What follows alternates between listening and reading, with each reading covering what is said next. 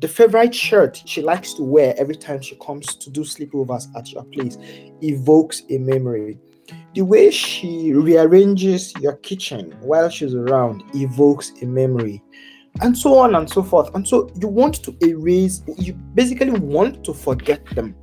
You do not want to relapse into the hurt that you feel every time something has to remind you of the experience that you've made with this person. And so you feel that having sexual encounters with different people would erase all of that and replace those things.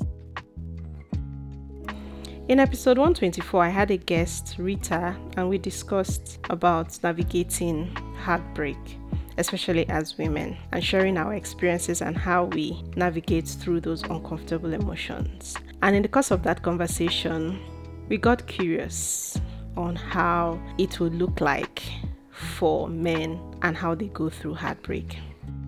I don't know, correct me if I'm wrong, but you rarely see guys sit down and talk about a heartbreak. I'm not sure. It's something I also wonder. How do men process their emotions after a heartbreak. I am also curious to know that.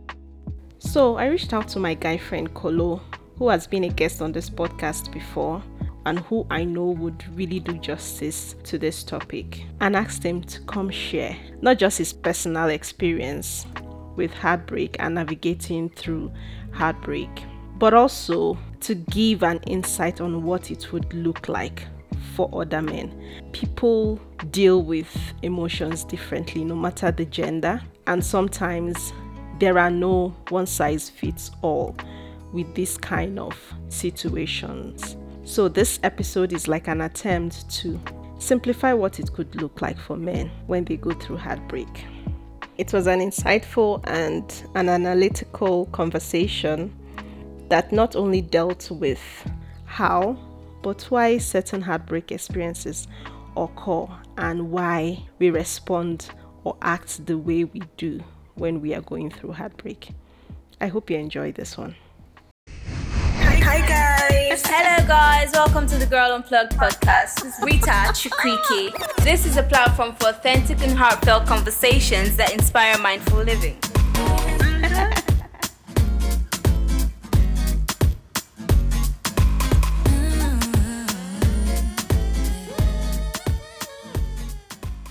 Hi, Kolo. Welcome to the Girl Unplugged podcast.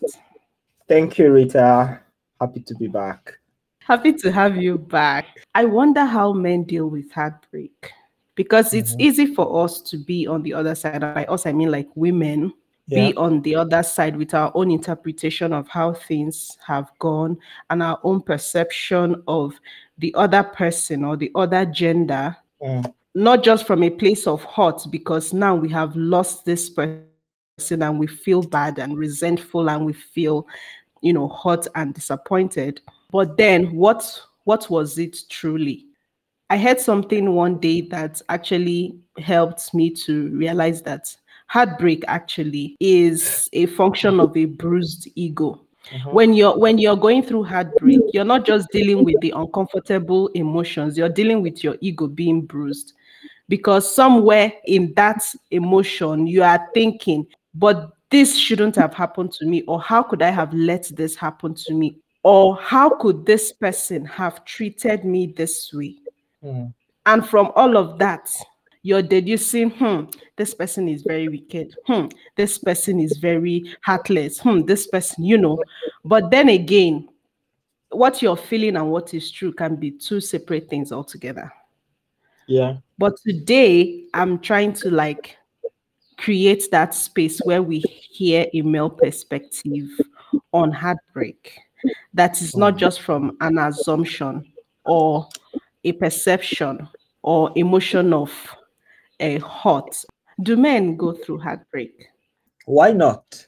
Any human that's got a heart, any human that's got emotions, that's got a working brain, definitely goes through heartbreak.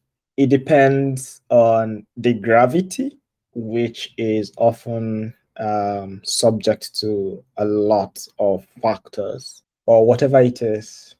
if you suffer disappointment, then of course you suffer heartbreak. So how do you guys deal with all of that? I'm I'm not so much of a sucker for male tears, right? In terms of should they cry or all of that. But yeah, how do you guys ride that wave? So I think a lot of women would take sides with you about not being suckers for male tears, and um, many men would would squeeze their faces at the sight of a man who is crying because of heartbreak. But all of that is actually down to environmental conditioning. If God didn't want a man to cry, he wouldn't um, create him with tear bags. And so the impact of a heartbreak is usually subject to three key things, as I would like to think. One, the personality, a person's character traits, their temperament, and their overall attributes would contribute a great deal to how they handle or react to heartbreak. Secondly, their environment, their upbringing, the the unwritten codes, um, social perception would play a great role on how someone, especially a man, would react or respond to heartbreak. And then, of course, um, my my final point around this would be a person's psychology, a person's mental makeup, and their mental state at a given time can contribute to how they react or respond to heartbreak. And so, imagine a combination of all these three, eventually leading to how someone would respond to being heartbroken whether they are the soft hearted, feminine, exuding person who would recognize that they feel a pain. And whenever they feel a pain, the easiest way for them to get relief would be to cry. And so, um, in this case, whether it's it's a heartbreak from a relationship or it's a tough day at work or inability to achieve a certain goal, the person's response would be subject to these three key factors their personality, their environment, and their psychology. So now I would um, allow myself to react as I emotionally deem it fit in the time. And this is usually not open to toxicity or violence or howsoever. It's very often an introspection for me when I have to handle heartbreak. Because of the growth over time, um, this this was usually never me. First of all, I, I grew up in an environment where it was repeated that it was okay for a guy to cry. And sometimes if you cried, you'd feel better the heaving the heaving pain in the chest would be less there's a bit of clarity of thought because your brain has moved away temporarily from that thought to something else which is the crying and so when you circle back to the reason why you cried there's a bit of clarity secondly my personality is that type where i am very vocal about what i am feeling so uh, very often i carry my emotions on my face. When I'm hungry, you would see it on my face. When I'm tired, mm. you would hmm. see it on my when I'm angry, yes. you would see it on my face. And usually seeing it on my face is usually the first start. The next the next step is for me to open my mouth and say it. So when you make me angry, I will let you know that you made me angry. I am angry. I feel this way because of this action. Right. So before in the in the past, I would say you made me angry. Now I am recognizing that my actions are subject to my feelings and my feelings are subject to my thoughts and so it's oh i feel this way because of this that you did or that that you said right so how i feel is now subject to what i perceived and what i made of it so it's not necessarily you being at fault or you being the cause. but your action has resulted in me analyzing it in this way, and my analysis has led me to react in this way. Right. So it's more of, an introspection for me, which again means that sometimes when people have done things deliberately because they want me to feel a type of way, and I respond the way that, that I do, they feel absolved of responsibility for what they have done. Sometimes they carry the guilt of what they have done. And and I've seen instances, even in relationships, when people have deliberately done things, and I've said, I feel this way because of your action, and they feel no remorse at all because they would say that they are sorry that I felt the way that I felt because of what they did. Right? Meaning that they will do it again. They do not think that what they have done, even though it is clear that what they have done, that action or that that that um, statement um, was wrong in itself. Right? But I am trying to separate my processing of what they have done away from the action. Because if I would say that I am only reacting based off what they did or what they said, I am absolving myself of any responsibility to think through things, to feel a type of way, and to act in a type of way. So I separate my internal processing of it from the action that triggered. So they, Mm. they, they are they are two separate things that can happen at the same time. Someone can intend to hurt me, and I process it that hurt, and I'll be hurt. Someone can intend to hurt me, I process it as hurt, and realize that this person is trying to hurt me, and so I refuse to feel. I I, I, refuse to to encourage those triggers that will lead me to feel and act in the way that they want me to. Mm, I hear that.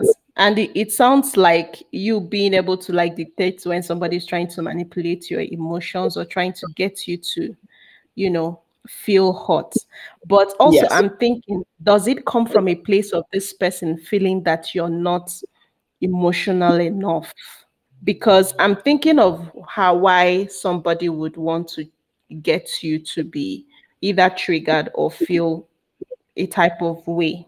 Sometimes in relationships, a lot of people approach it as if they are trying to test people to see Mm. How mm. much this person can handle. You know, you hear people say that if I'm able to tell you anything and you don't beat me or hit me, it's a sign that you have control of your emotions. So people use that to try to press your buttons and get you really worked up and expect you to like keep calm and act the reasonable act like the reasonable person which is actually emotional manipulation because you are doing it with the intent to get a response Yes. Uh, it's not like it just happened and you guys find yourself in this place and this person is expected to react to just what just happened you get what i mean in instances like that, honestly, it's it's trauma response. It's an accumulation of environmental factors and their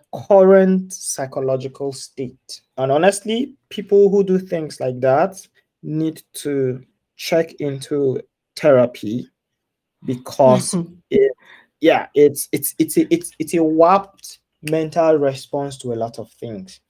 Um, let me check to see how you would how do you respond to being angered. So why are you the trigger for them to get angry? Because you see, there there are so many external factors that could lead to someone being angry. And sometimes there are people who get angry at themselves for for dropping the ball on some things, for missing out on certain deadlines, for not achieving certain things the way that they expect to, and they would react in the way that they would when they are angry. You should not be the one who will do silly things because you want to check to see how they respond when they're angry. Pe- people show themselves eventually. And so that thing you want to see you would eventually get to see. No matter how people yes, one way or the other. Yeah. No matter no Yeah. matter how people pretend, they show themselves. They would show themselves while they are alone with you. They will show themselves while they are with you and they are outside. They will show themselves while they are not with you and they are outside. And they will show themselves while they are indoors and not with you. There have been instances where I've been with women who would intentionally do things to see me riled up because they want to see how I react when I am angry. Oh, I want to see you angry. And these days, I, I jokingly say that to people, but I'm beginning to realize that that could be toxic in a way when you keep poking at someone and, I- and you are saying, "Oh, I want to see you angry. I want to see how do you how you react when you're angry." You don't have to say it. People would express emotions.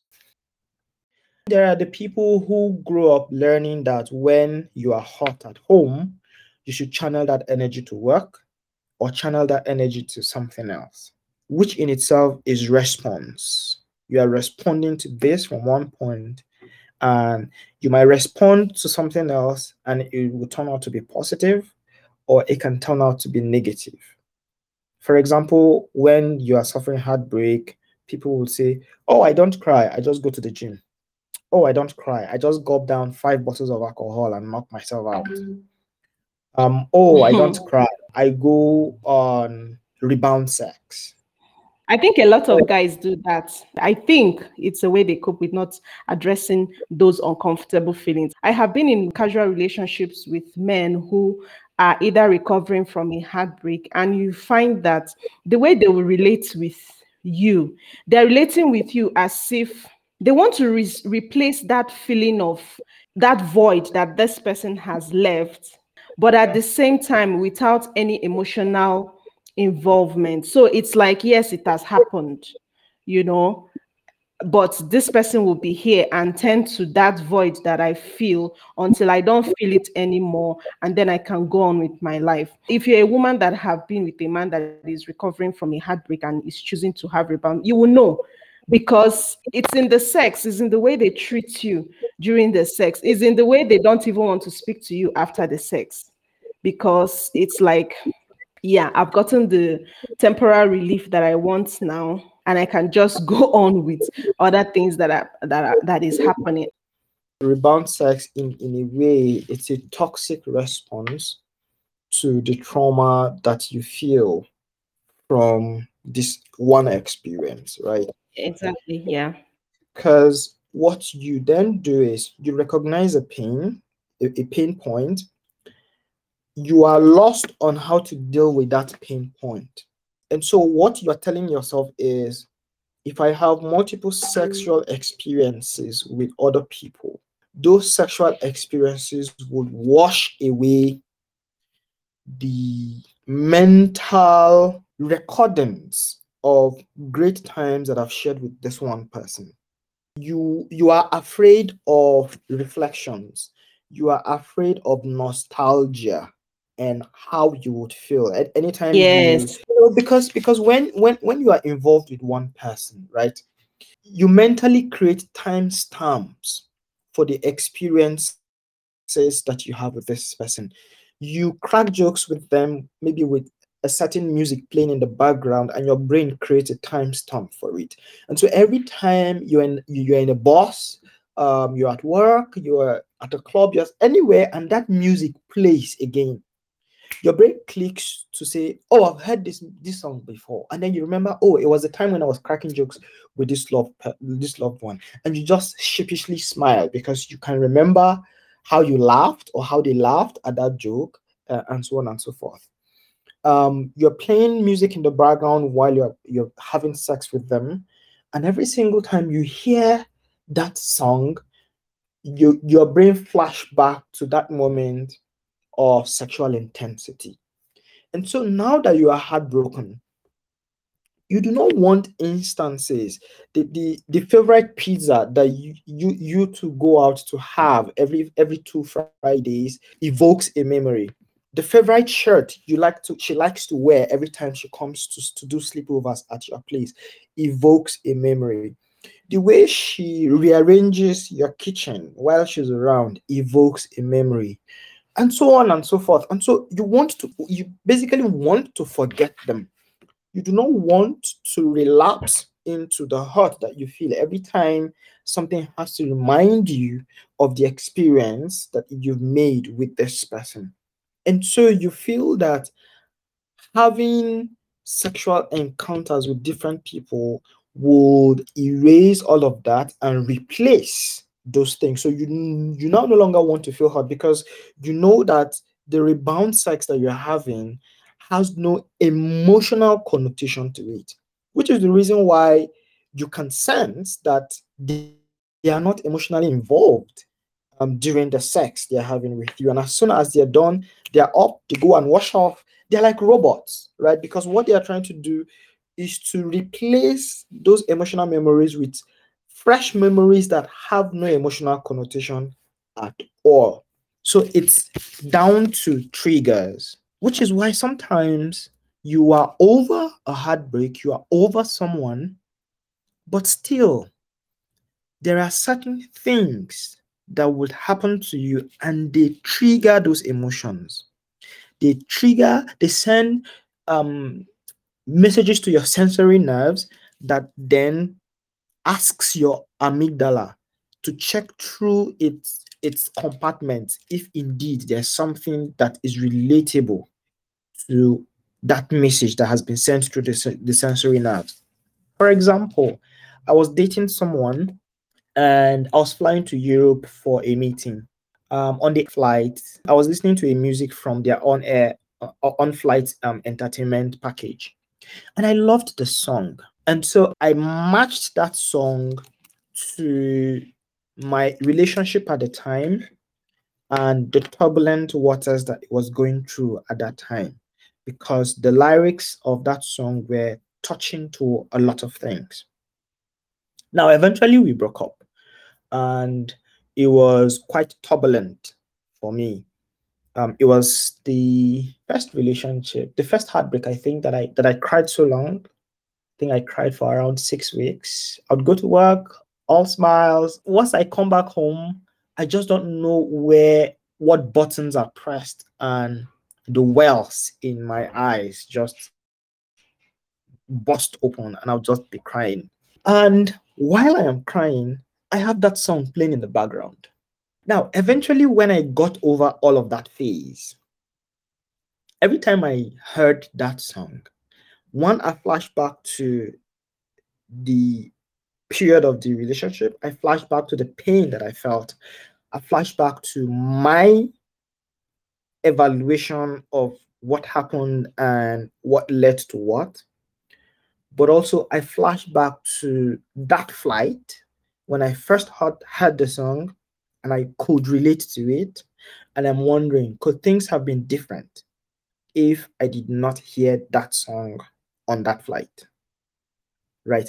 But all of this is happening because there's a trigger to my amygdala to remind me I've heard this song before. This was the condition under under which I heard the song. And every single time I've heard this song afterwards, this has been my reaction. Yeah. In the past, I will still feel some pain, I'll still feel some hurt.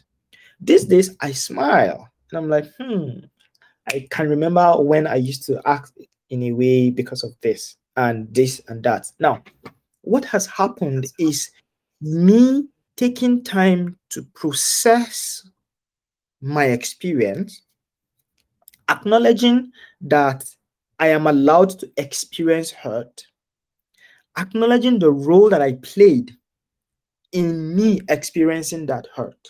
So it was the fact that I could sense red flags from day one and having mental conversations with myself and saying, even though there are there's a type of attraction to this person, their character trait does not speak to the kind of person I want to be with.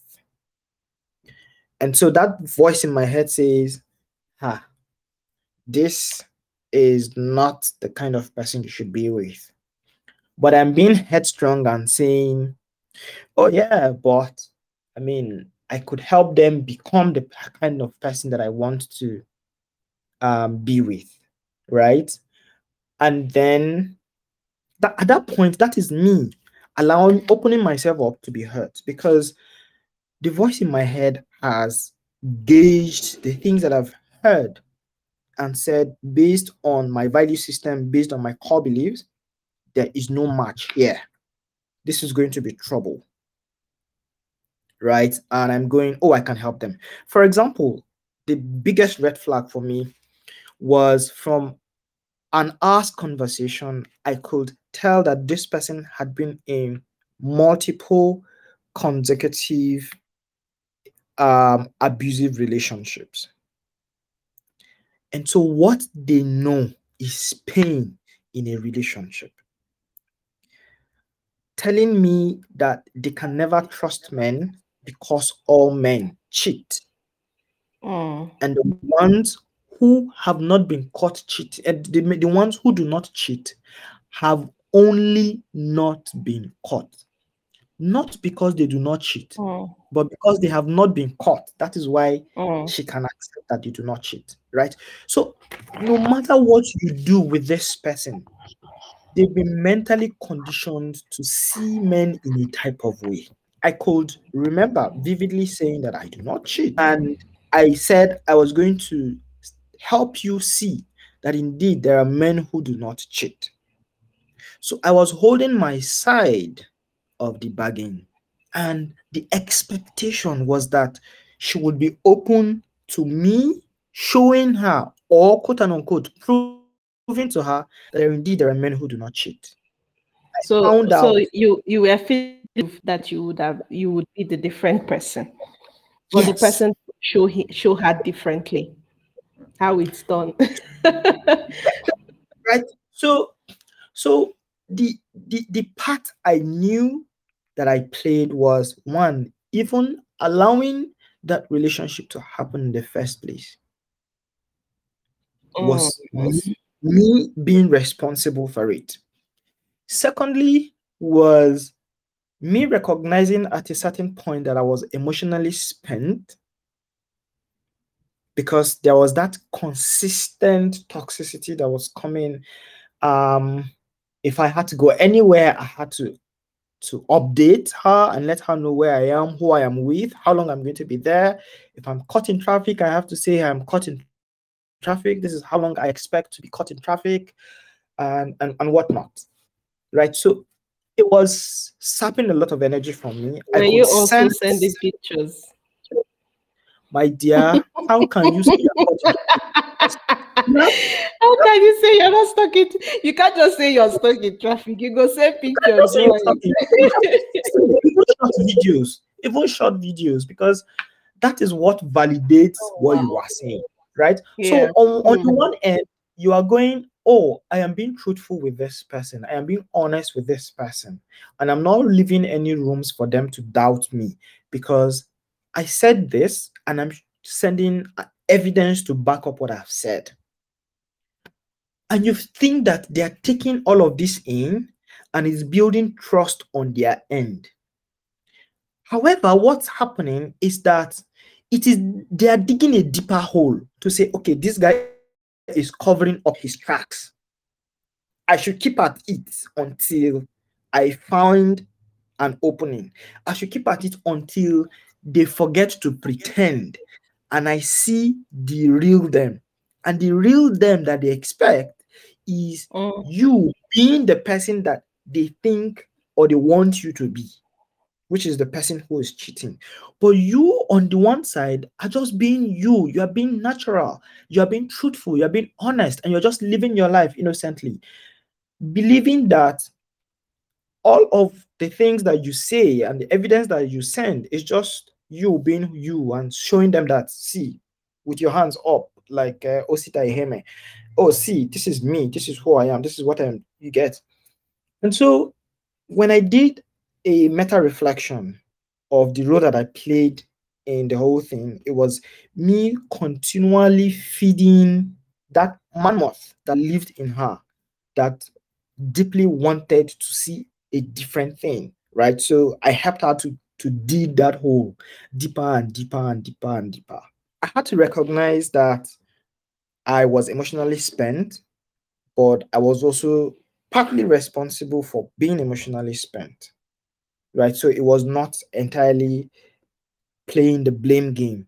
I am like this because this person, I am like this because this person. No, it's I am like this because I contributed to letting this person do the certain things that I had to respond to in Hmm. this way.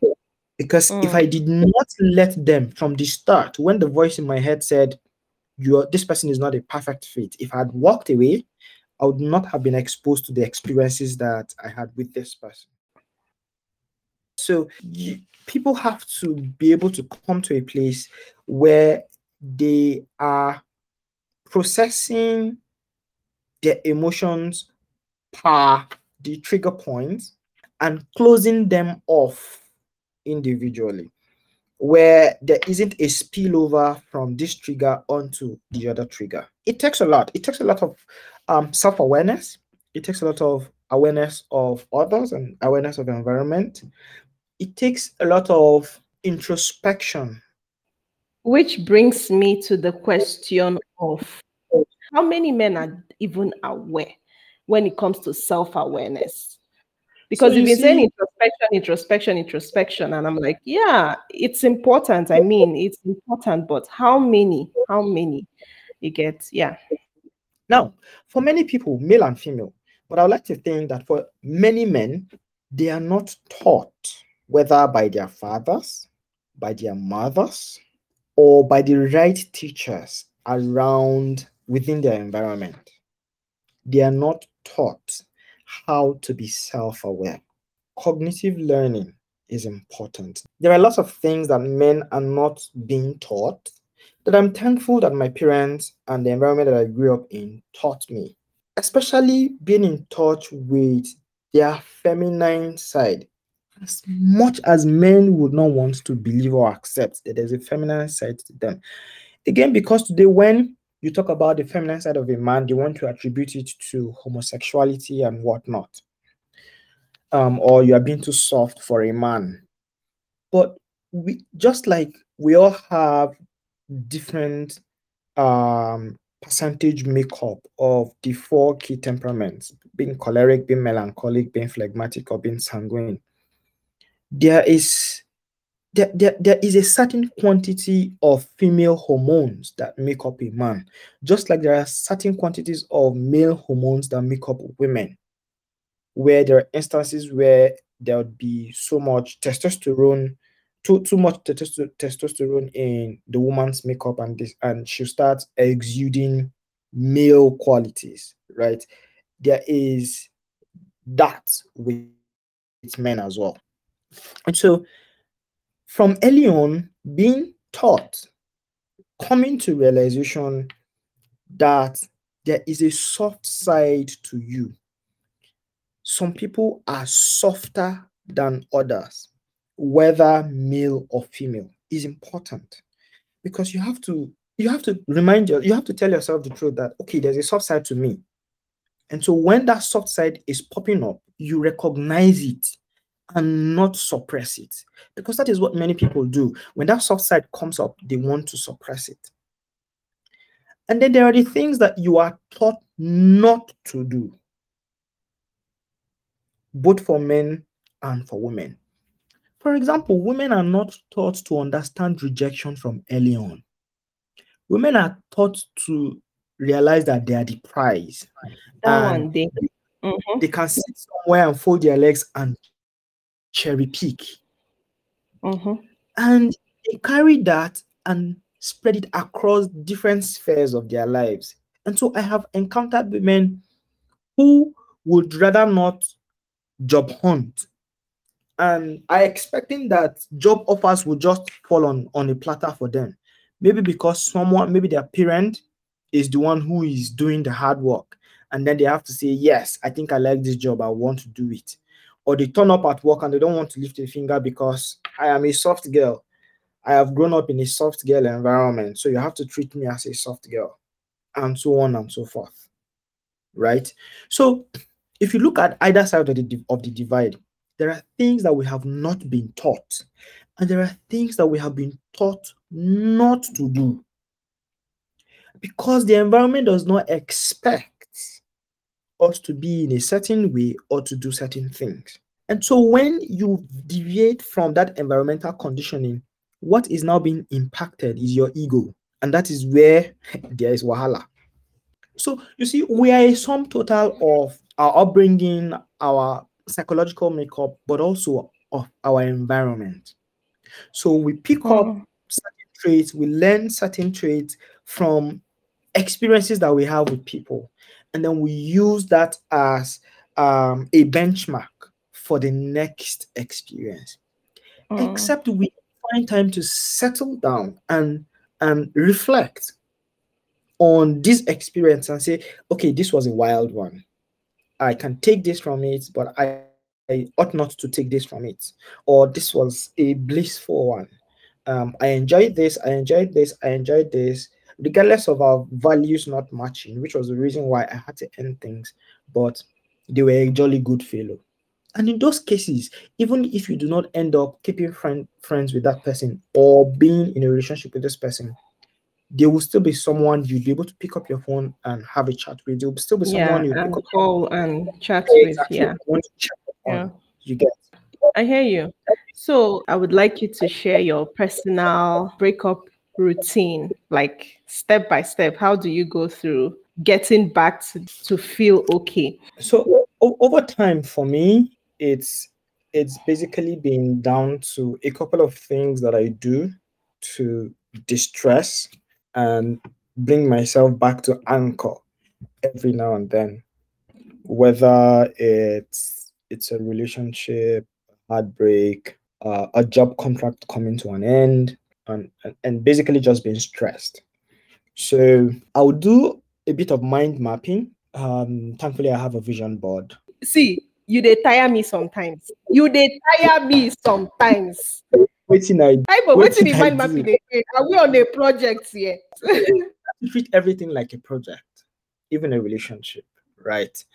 Um, I can remember as far back as 2014 being in a relationship with someone, and every three months, when I am with them, I sit her down on the bed and I want us to go over the last three months. What has worked well for you? What hasn't worked well for you? What are the things that you think I am doing that you don't like? Um, what would you like to see me do more? and so on and so forth. So that that's basically an evaluation, which is what you do with project management, right?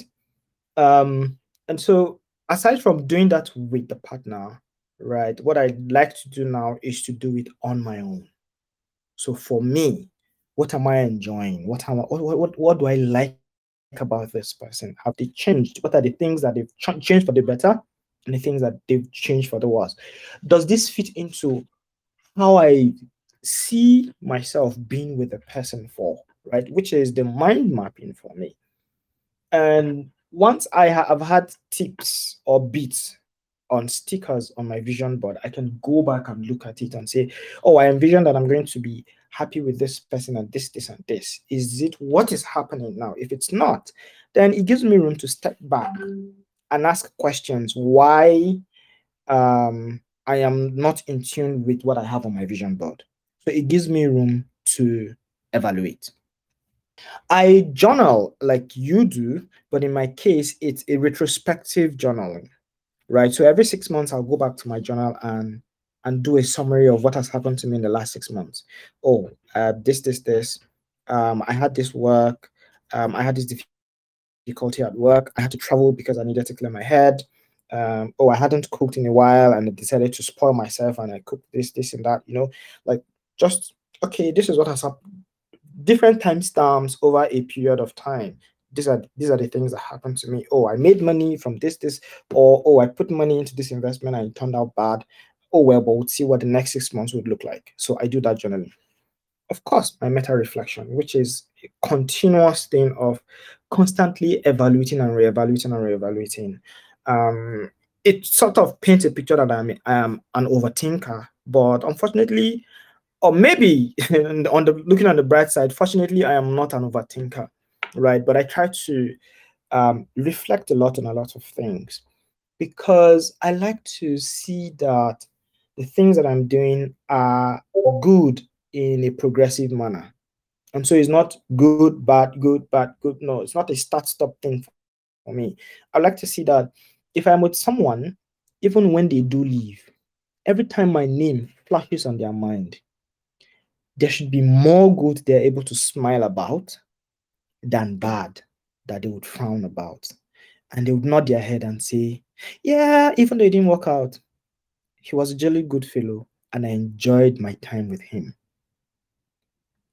And this requires deliberate reflection every now and then for, for myself, right?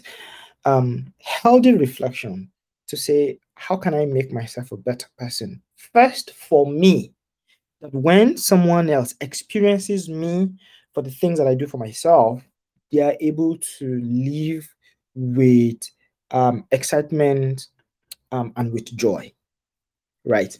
Which brings me back to the final part of what I do, which is my hobbies.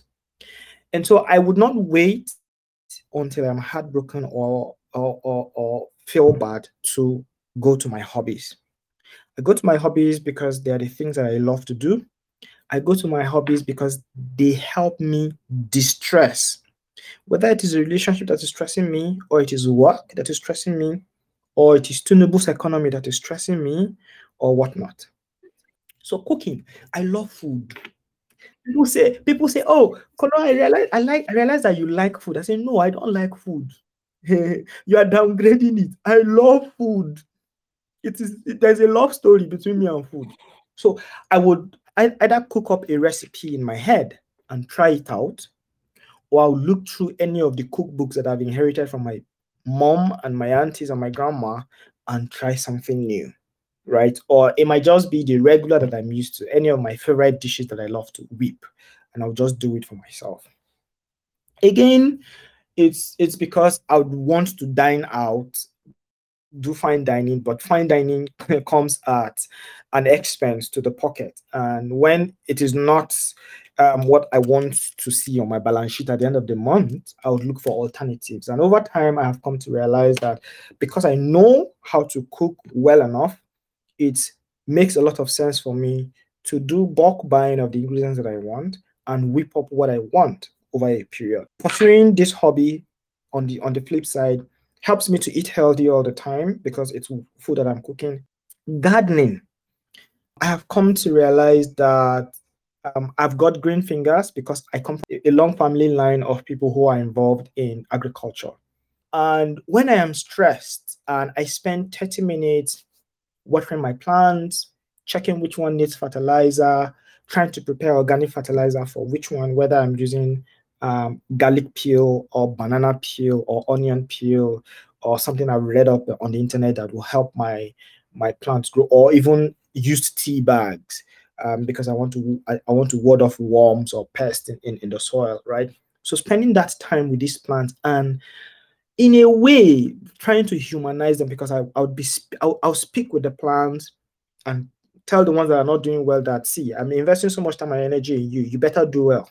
Um, I don't want to circle back here and see that you're not doing well. And surprisingly when I come back later I see that they're responding to the positive words that I've that I've said to them and now they are doing well. It helps me to ah this thing is responding to me right? So I would go and have conversations with the plants. The one that flowers and the flowers falls off uh, quickly. I say, see, you know, I like your flowers. When you when they bloom, keep them on you for a little longer. I want to enjoy them. I want to take more pictures of them, you know, and release the fact that I'm able to to take myself away from the things that are bothering me and just focus on the plants that I'm with. There is that um, benefit that I get. In fact, multiple benefits that I get um, from um, um indulging myself in gardening. Then travel. Every time um, I suffer a heartbreak, I plan. I, I I, plan a travel. I just I just travel to some travels. To yeah, some destinations. to kind of take away, take yourself yeah. away from the immediate environment. Yeah, yeah. Change environment, experience a new culture. It helps me to detox because while I am in flight, I'm able to take a pen and a paper, or I go down to notes on my phone and I, t- I try to do an evaluation. What were the things that I accommodated? What were the things that I shouldn't have tolerated? you know, and, and all of that. Um, what blame do I take in all of this? So I, I sit down and I tell myself the truth. These were the things that I did. These are the things that I tolerated. These are the things that I accommodated. That if I had not accommodated, I would not be here. So going forward, if I am with someone and they show these things, I must remind myself not to accommodate it again. Otherwise, breakfast will be served again, you know, and all of that.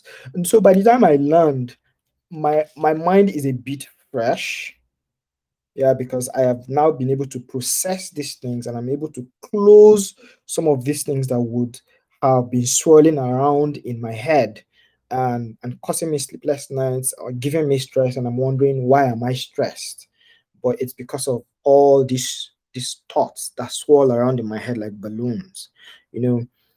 Um so closing finding closure for some of these thoughts um when i travel of course helps. Experiencing a different culture takes my mind off those things that stress me out. And by the time i come back home of course, it's me spending the next two, three weeks reminiscing on the experiences that I had while I traveled, while I am moving on. But I'm moving on not because I have not resolved those issues that caused me to travel in the first place, but now I found clarity and found even better purpose to move on. Wow, that's extensive and very wholesome, right? And very yeah. similar. I, we share a lot of similarities, especially when you talked about gardening, because gardening for me is like a hobby that once I got into it, I could I got addicted, you know. I got mm-hmm. addicted. Mm-hmm. It it's so soothing, so healing as well. And just the thought that you are able to when I went through my last breakup and you know i was tending to my house plants. Yeah. something just like the way they were just vibrant the way they were growing i you know what i said to myself? At least i'm getting one thing right. Mm-hmm yeah. I said to the plants, thank you for thank you for attesting to the fact that I'm not a bad person. You see, because if I was a bad person, you people would die. So I understand talking to your plants and just having them listen to you and yeah. all of that. It's so therapeutic and Wow, it's always a pleasure having you and just discussing with you. And I enjoy having this conversation. Any last words before we go? Yes, it's never too late to know yourself if, if you were not taught early on, um, you can go online, read up articles about um, self awareness. There are videos on YouTube that would help you to go through certain activities that will help you to know yourself better. It's not enough to just focus on knowing what your strengths are. It also makes sense to know what your weaknesses are. Those things that you are emotionally weak about, those things that you are psychologically weak about, which might be because of your upbringing or because of your makeup as a person or because of the environment that you've, you've grown up in yeah? So acknowledge that this is this, these are your areas of weakness. Find out ways or things that you can do to improve on them so you are be- you're a better person as far as self-awareness is concerned. But also find out ways to be aware of people. Find out ways to perceive and read people either from um, what they say or even from their silence. This this way you know how to relate with people, you know how to accommodate or not accommodate them. Because in the end, if the world is filled with better people, this dating pool that everyone is always talking about being shitty would become better is because more and more people are not investing in becoming better persons for themselves. Yeah. Yeah. They're not healing from things they've gone through. Yeah. Thank you so, so, so, so much. Thank you for having me. Thank you for listening through this episode. I hope it was an interesting one for you and that you were able to learn something from it. If you did, please let me know. Send me an email with the link on the show notes on what you thought about this whole topic of heartbreak and what you think are the differences or peculiar differences between how men process their feelings during a heartbreak and how women do theirs. I would really love to hear from you. And of course, share this episode with someone who you think might find it helpful. Also, support the podcast by leaving a five star rating and review on any of the podcast platforms that you listen from. By doing this, you help this podcast become visible for others to listen and to subscribe and become part of the community. Thank you for always coming back, and I hope to see you on the next episode. But till then, continue to be you till full. Bye.